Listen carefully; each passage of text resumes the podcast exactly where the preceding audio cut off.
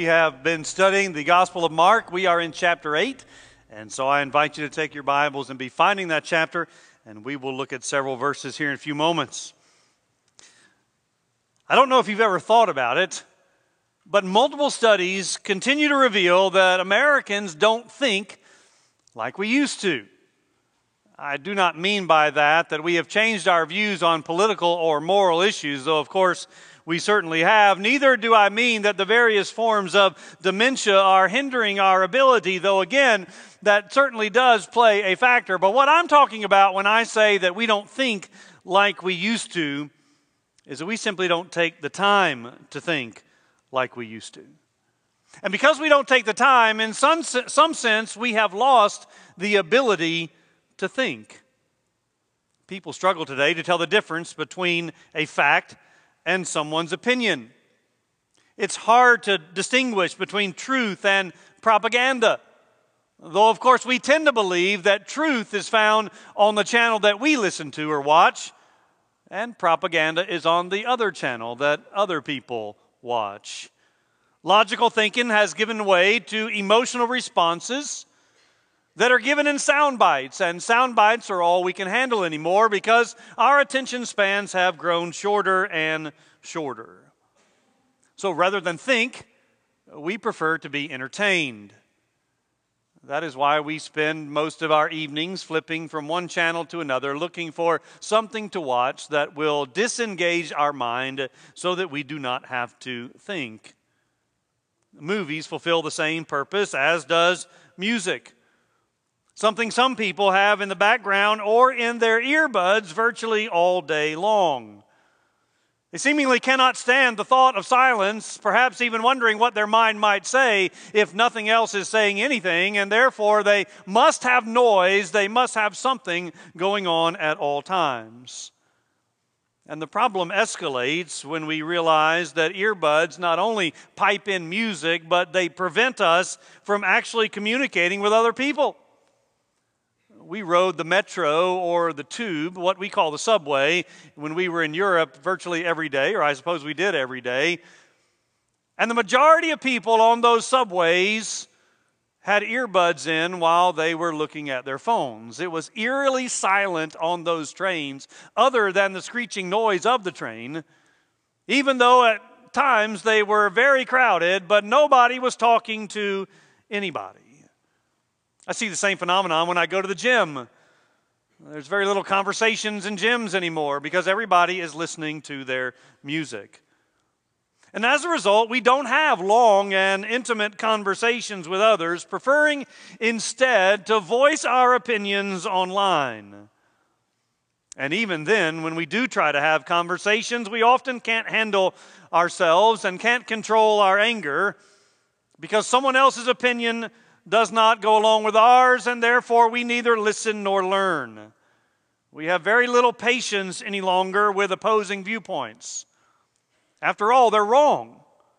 My view's right and your view is wrong, so why should I take the time to listen and ultimately learn? The old adage is that you should not discuss in public neither religion nor politics. And if we cannot discuss religion or we simply do not want to, it is no wonder that we do not ask nor know how to answer when it is asked the deep questions of our faith. But when we transport ourselves back to the first century via Mark's gospel, we discover that Jesus is asking these questions and pondering these questions with his disciples. They are walking from place to place.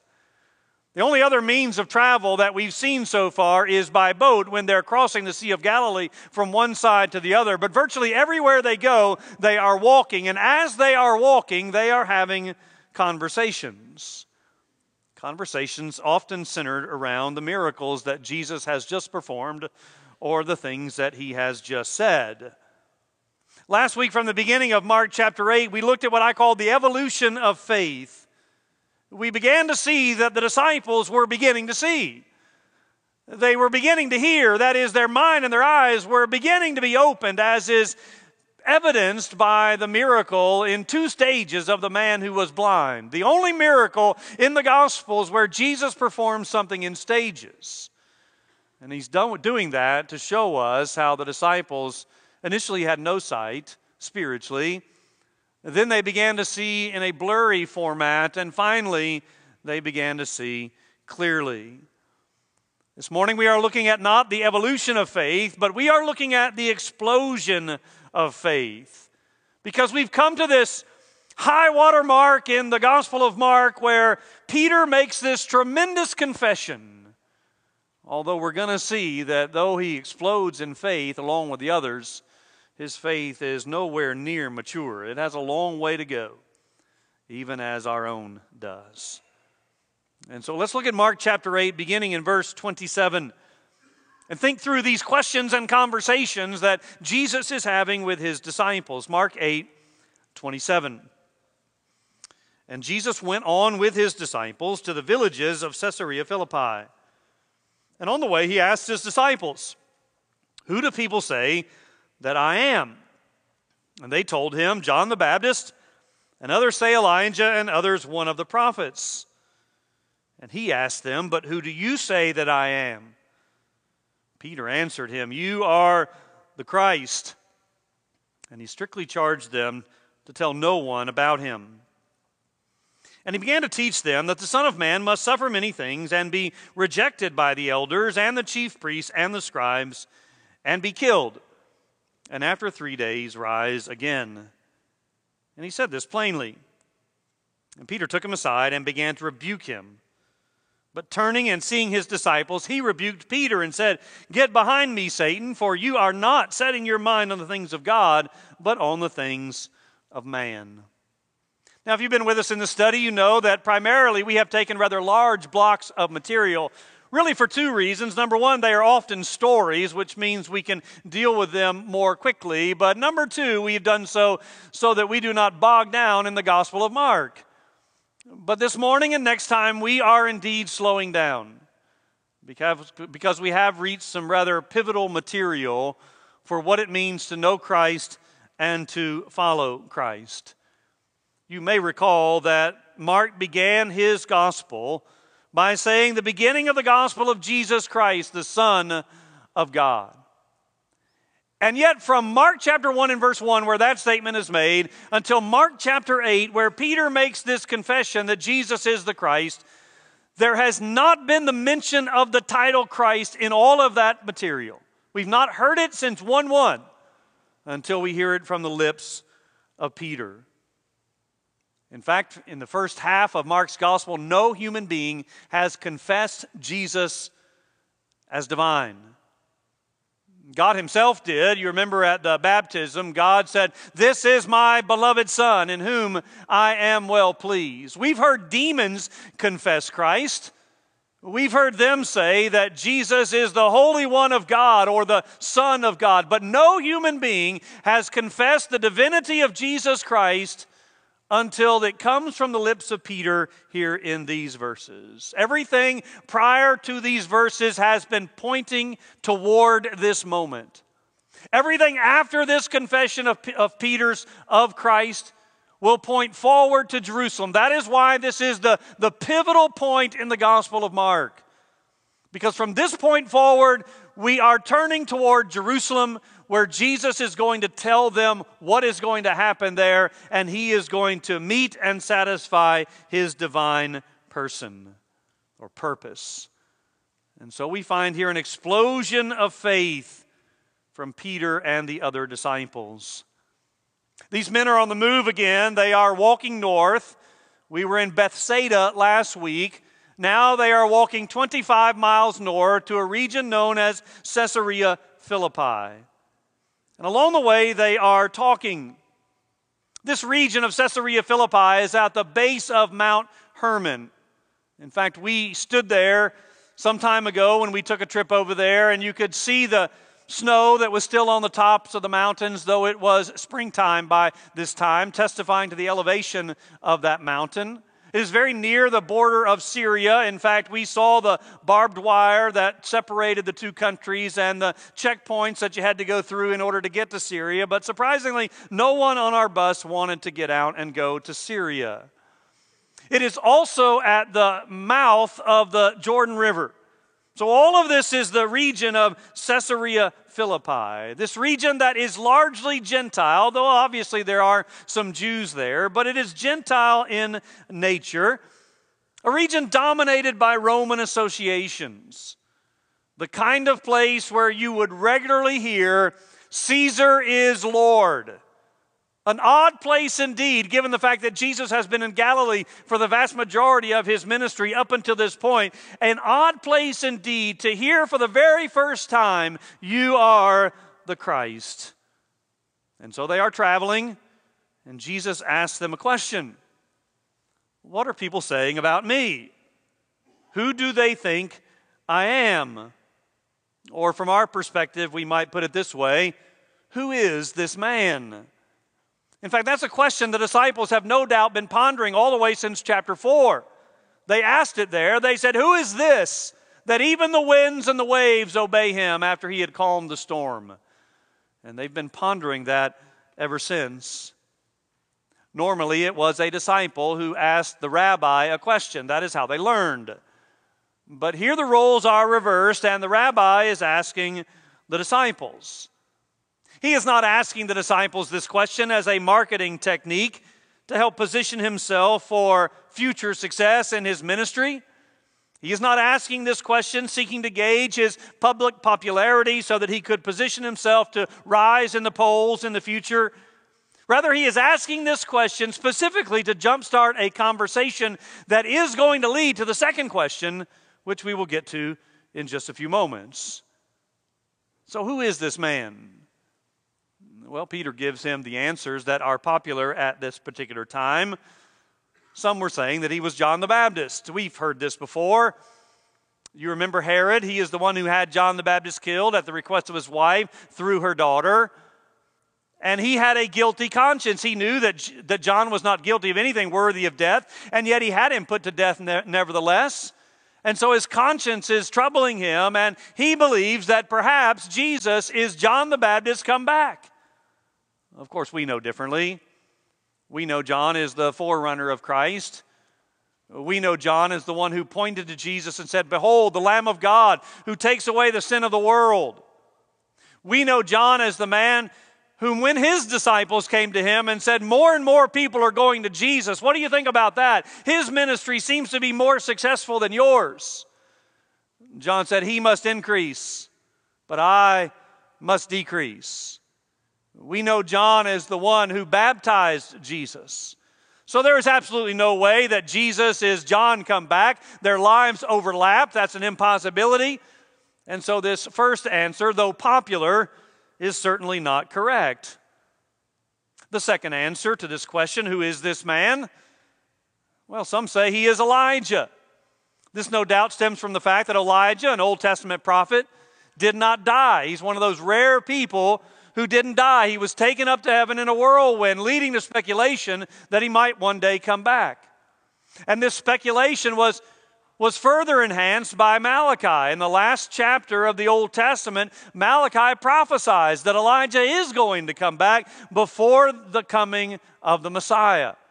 And so, for nearly 400 years, the Jews have been waiting for this prophecy to be fulfilled, so that when Jesus steps foot onto this earth, they are looking for Elijah to come. And so some have concluded that Jesus must be Elijah. Again, we know that this is not true because Jesus himself said that John is the fulfillment of the Elijah prophecy.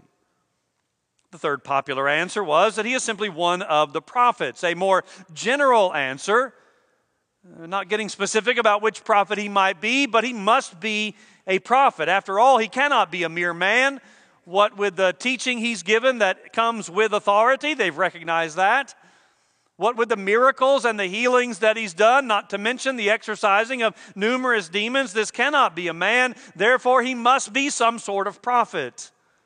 Moses had said that God was going to raise up a prophet like him someday, so perhaps Jesus is the fulfillment of this ancient promise.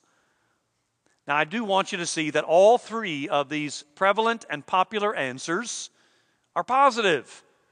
They all elevate Jesus to something that is more than a mere average man. But at the same time, they all misrepresent him, giving him only a preparatory role in the coming of the Messiah rather than being the Messiah himself. But as I mentioned earlier, Jesus isn't primarily interested in what others are saying about him. He's using this question to get to the second question. And so he turns to the disciples once again and he says, Okay, guys, what about you? Who do you say that I am?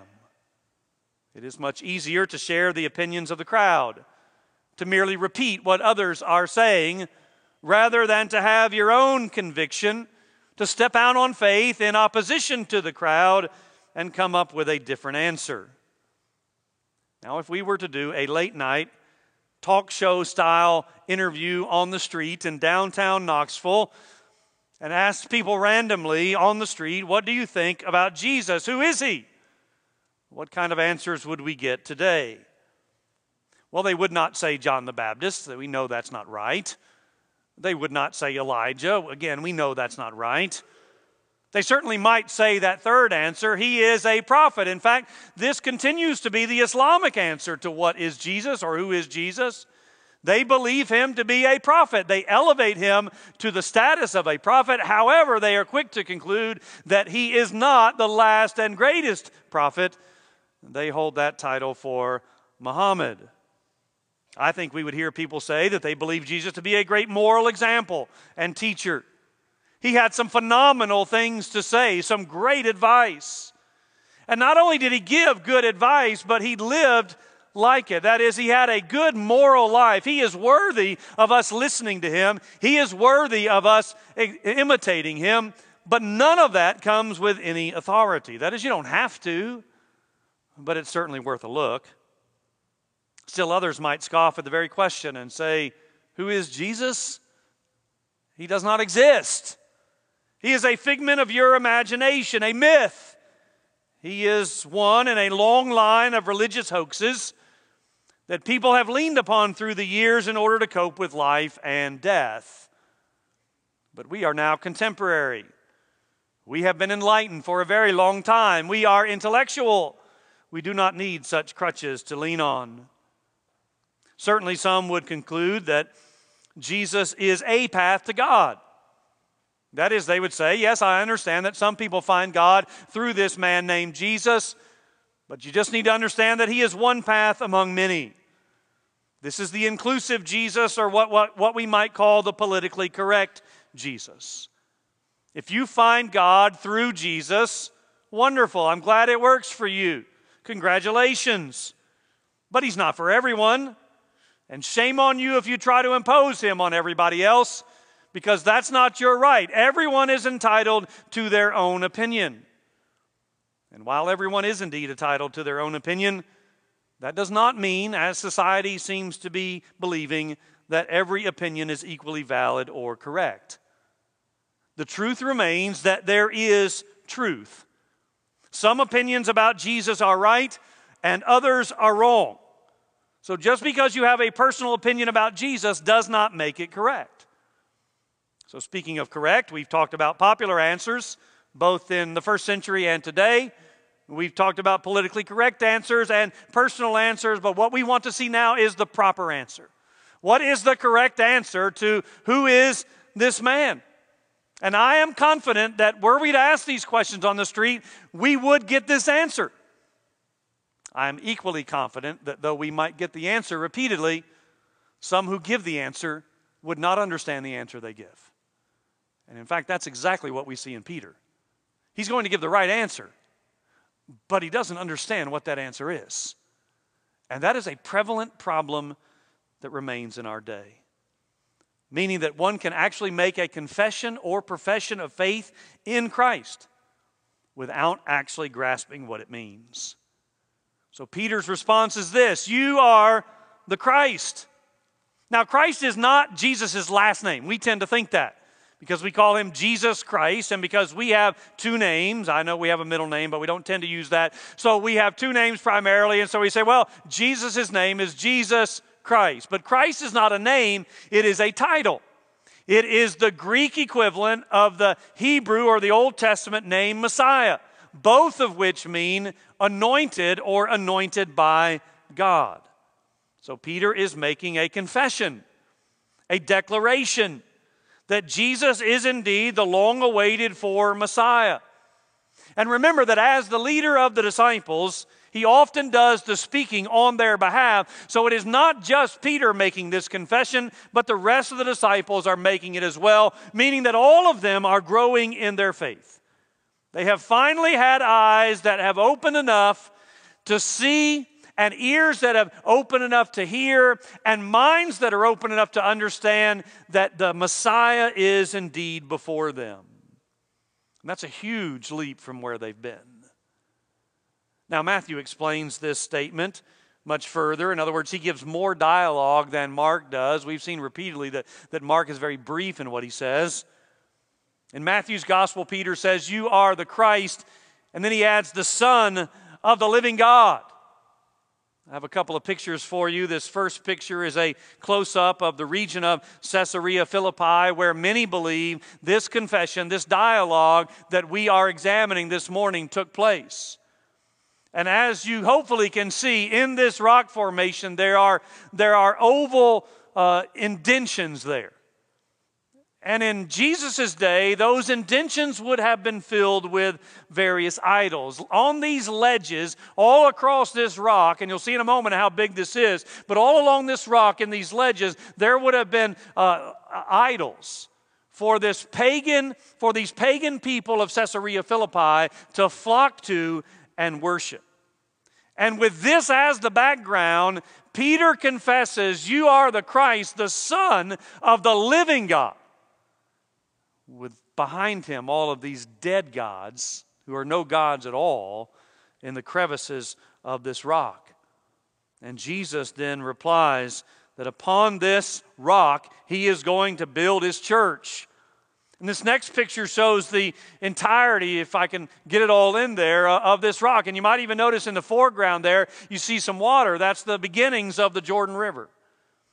And so this rock is a, is a huge rock formation in Caesarea Philippi. I, I think we tend to read this dialogue and we think they're walking along the way and Jesus sees a rock and he, as he so often does, takes nature and makes a spiritual truth out of it. And so he might pick up a little rock and say, Upon this rock, I'm going to build my church. But in all likelihood, this is where they were standing when he says to Peter, Upon this rock, I will build my church. Now, there's been a lot written through the years about what that means. It is not in Mark's gospel, so it is not our main focus, but the name Peter means stone. So, Peter, I mean, Jesus is making a play on words here and saying, Upon this large stone, this rock, I am going to build my church. The foundation with this massive visual in the background is the statement that, G- that Peter just made, and that Jesus himself is the foundation of the church. He is the Messiah, the confession we must all make if we are to be a child of God and a member of his church. And yet, for the moment at least, Jesus then tells them not to say anything about it. That messianic secret that we've seen throughout the Gospel of Mark. Peter makes this tremendous confession, and then Jesus responds, according to Matthew, and says that God has revealed this to you, and this is the very foundation upon which I'm going to build the church. Now, don't say anything about it. And we've talked about how odd that is throughout the Gospel of Mark. and In a few moments, we're going to see exactly why he's been saying this. Because while this confession that Peter makes is tremendous, and it is indeed correct, he does not even understand himself what he is saying.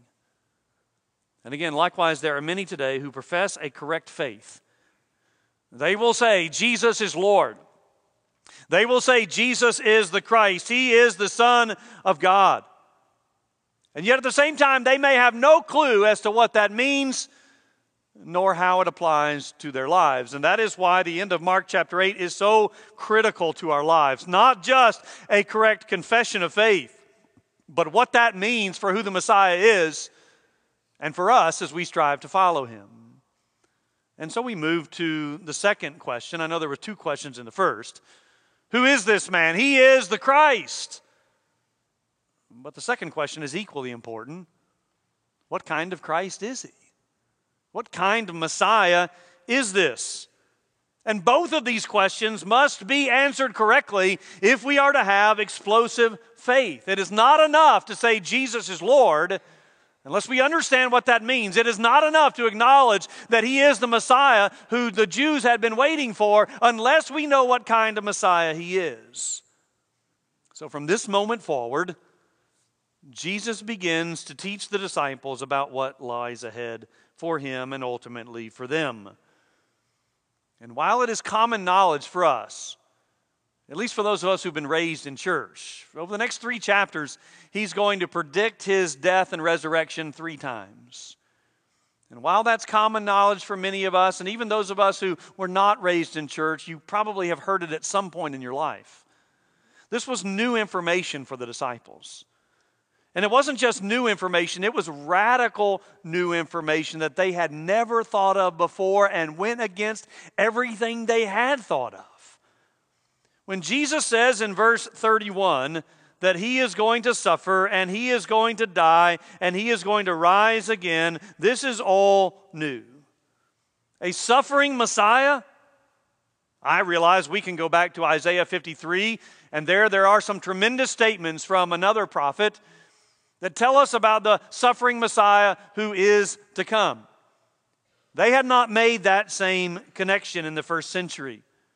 They expected a victorious and ruling Messiah, one who would overthrow the Romans and at the same time elevate the Jews. Dying on a cross was for criminals and those who were cursed by God. It was not for the Messiah. And this is why, even to this day, the Jews do not believe that Jesus is the Messiah because he has not come as a ruling, conquering king, at least not yet. And he died on a cross, which to their minds means he was cursed by God. And all of this suffering, he says, will not come at the hands of wicked and evil men. I realize we can say they were, and that would be accurate, but follow me here. These were religious men. These were respected men. These were the epitome of what it meant in that day to live a righteous life, the religious leaders of the day. The elders did not refer to old men, it referred to the 70 lay members of the ruling council, made up of men from both groups, the Sadducees and the Pharisees, who were both very religious and righteous, though they disagreed on some theological issues.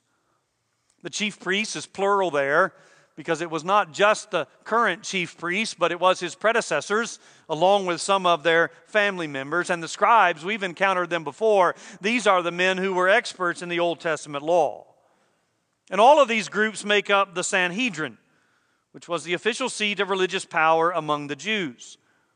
And these are the men who are going to orchestrate the suffering and death of Jesus, though, of course, we know that God is in control of all of it. And that it won't be the final chapter, but that final chapter will occur on Easter Sunday when he rises again from the dead, conquering sin and death. And even that, in reality, is not the final chapter because he ascends to heaven and he will one day descend again. But that gospel message, and really verse 31 is a summary of the gospel message that Jesus has come, he is going to suffer, he is going to die, and he is going to rise again. That was unknown to them. So Peter makes this tremendous confession on behalf of the 12, but it is extremely shallow and inadequate. Sadly, very much like the confessions of many, not just in our culture, but many in our pews today, who know the right words to say. They've been in churches long enough to know the phrases they are to repeat, but they don't know what they mean. And so, as we've come to expect from Peter, he leaps into action. This is not the kind of Messiah that he expected. This is not what he has dreamed about. Frankly, this is not what he's given over a year of his life to following up until this point. And being the outgoing type A personality that he is, he is not going to stand for it. So he takes Jesus aside, doesn't want to offend him publicly in front of others. So he's gracious enough to take Jesus aside, where he intends to rebuke him for what he thinks is going to transpire in the future. That word rebuke is a powerful word. It's a strong word. It's the word we've seen throughout this gospel where Jesus rebukes the demons. And now Peter is rebuking Jesus. He intends to set him straight on what the future holds. And it's not just about Jesus, there are vast implications for what the future holds for them. And we'll see that next time. If Jesus is a suffering Messiah, if indeed he is the Messiah that he himself lays out in this verse, what does that mean for those who follow him? I'll give you a preview of next time. It means suffering. Jesus himself said, If they persecuted me, they will persecute you.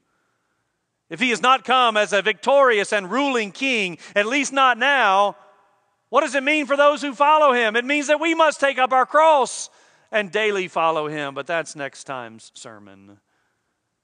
You see now why Jesus told them to remain quiet because they did not understand what kind of Messiah he was. Though Peter had given this tremendous confession that was completely correct, they had very misunderstandings about what kind of Messiah he was, and so they weren't ready to proclaim him as Christ because their definition of Christ was seriously flawed. So Jesus responds with a rebuke of his own. And this rebuke is done publicly because the disciples all shared in the thoughts of Peter. He was simply speaking on their behalf, echoing what the rest of the group believed. And so, in rebuking Peter, he addresses him and refers to him as Satan. Can't get much harsher than that, can it? Peter was not Satan, of course. Jesus didn't mean that. He simply meant at this moment he was in the camp of Satan, trying to, defer, to deter Jesus from his mission attempting to steer him away from the cross, victory without suffering, which was exactly what Satan tried to do in the wilderness temptations. He offered Jesus the kingdoms of the world. You don't have to go through the cross. If you'll just bow down and worship me, you can have all of the kingdoms without all of that suffering. And that's what Peter is aiming for here as well. He is not thinking the thoughts of God, he is thinking the thoughts of man. Now, I mentioned to you last week that our own faith, we know by experience that our own faith rises and falls. There are times in our lives as followers of Christ that we are on mountaintops and we think we have the greatest of faith and we totally believe. There are other times that we examine our lives and we think, where is our faith at all? I really don't see a whole lot of evidence at all concerning my faith. So we know that there are highs and we know that there are lows. And we certainly see that here with Peter. I mean, we have just come from his great confession You are the Christ. And in response, Jesus says, Peter, that didn't come from you. God has revealed that to you. And I'm going to build my church upon that statement. And just a short while later, Jesus says to Peter, Get behind me, Satan. You are not talking about the things of God. Talk about the highs and lows of faith. I'm not sure it gets any more extreme than that. The faith of the disciples has indeed evolved. Like that blind man we saw last week who began to see in a blurry fashion, and then Jesus touched him again, and then he began to see clearly. We're, we're seeing the beginnings of the opening of the eyes of, of the disciples. Their faith is growing, but it is not yet mature or complete. It has exploded in this confession from Peter that Jesus is indeed the Christ. And yet we are immediately reminded that it has a long way to go, even as our own does. These two questions are vital to your faith and mine. Without correctly answering them, we will not have explosive faith. Indeed, we will not have biblical faith at all. Who is this man? The answer He is the Christ. That is, He is the Messiah. Which simply leads to the second question well, what kind of Messiah is he? He is a suffering Messiah who dies and rises to pay our sin debt. Now, those are the biblical answers. But right now, I'm interested in your answer. Now, in saying that, I do not mean to imply that you can believe whatever you want to believe and it still be correct. You can believe whatever you want to believe. You are entitled to your own opinion as long as you understand that that does not necessarily mean that it is correct. There is a right answer and there is a wrong answer, And I do not say that in order to be arrogant. I'm simply trying to make the point that when I ask you to personally answer these questions who is this man and what kind of Messiah is he? All answers are not equal. The popular and trendy views of who Jesus is and what kind of Messiah he is must surrender to the clear and consistent testimony of Scripture. He may not be the kind of Messiah you expected. He may not even be the kind of Messiah you want. But he is the kind of Messiah you need, and he is the only Messiah there is. Peter thought he had a better plan than God. Taking Jesus aside and saying, Let me correct you just for a few moments, Jesus. This is not how it's going to happen. And don't we do that same things often? thinking that our plan for our life is better than the plan that God might have. Or even when it comes to salvation, we follow the example of Peter. The Jesus I know, people will say. And when you hear them say that, don't listen to whatever they say after that. And if you find yourself saying that, try to stop yourself from saying anything else after that. Because when people start a sentence by saying, The Jesus I know, they are about to introduce some things that are not biblical and that accord to their own agenda and their own likes. They want a Jesus that aligns with their own expectations and their own lifestyle, and that is a Jesus that does not exist. There is only one Jesus, the one who is revealed to us in the Bible as a suffering Messiah who dies and rises for our salvation. And as we'll see next time when we close this chapter, that has serious implications for our discipleship. The kind of Messiah he is dictates the kind of disciples that we are supposed to be. But one thing that you and I cannot do, and that is we cannot remain a spectator. We cannot sit content on the sidelines. To be a disciple means that we must become a participant by faith, believing that Jesus is the suffering Messiah who died and rose for our sins, and because of that, we faithfully follow him. Any other decision leaves you with no Christ and no salvation. Let's pray.